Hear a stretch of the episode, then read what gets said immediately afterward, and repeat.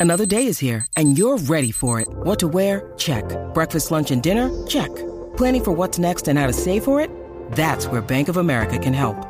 For your financial to-dos, Bank of America has experts ready to help get you closer to your goals. Get started at one of our local financial centers or 24-7 in our mobile banking app. Find a location near you at bankofamerica.com slash talk to us.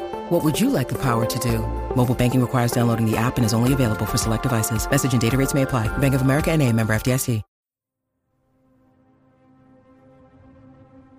Welcome to season two of Creepypasta Myths. I'm your host, Andrew. I hope you enjoy tonight's creepy reading.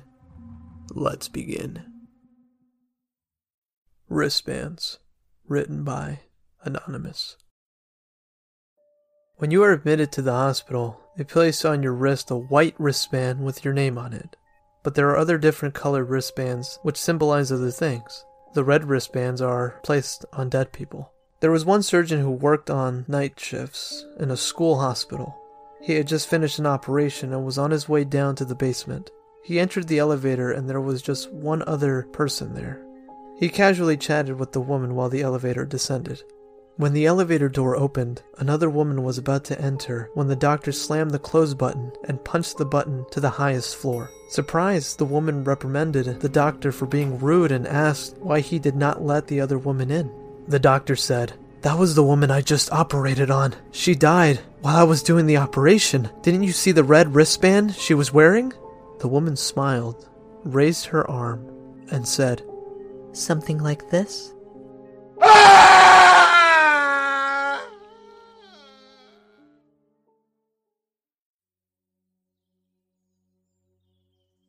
Thank you for joining me on this week's episode. If you haven't already, please subscribe to Spotify, Apple Podcast, or wherever you like to listen to. If you haven't done so yet, please do a review. It helps me out. Everything that I use is in the description below. Thank you again for listening to Creepypasta Myths. I'll see you guys next week with a brand new episode.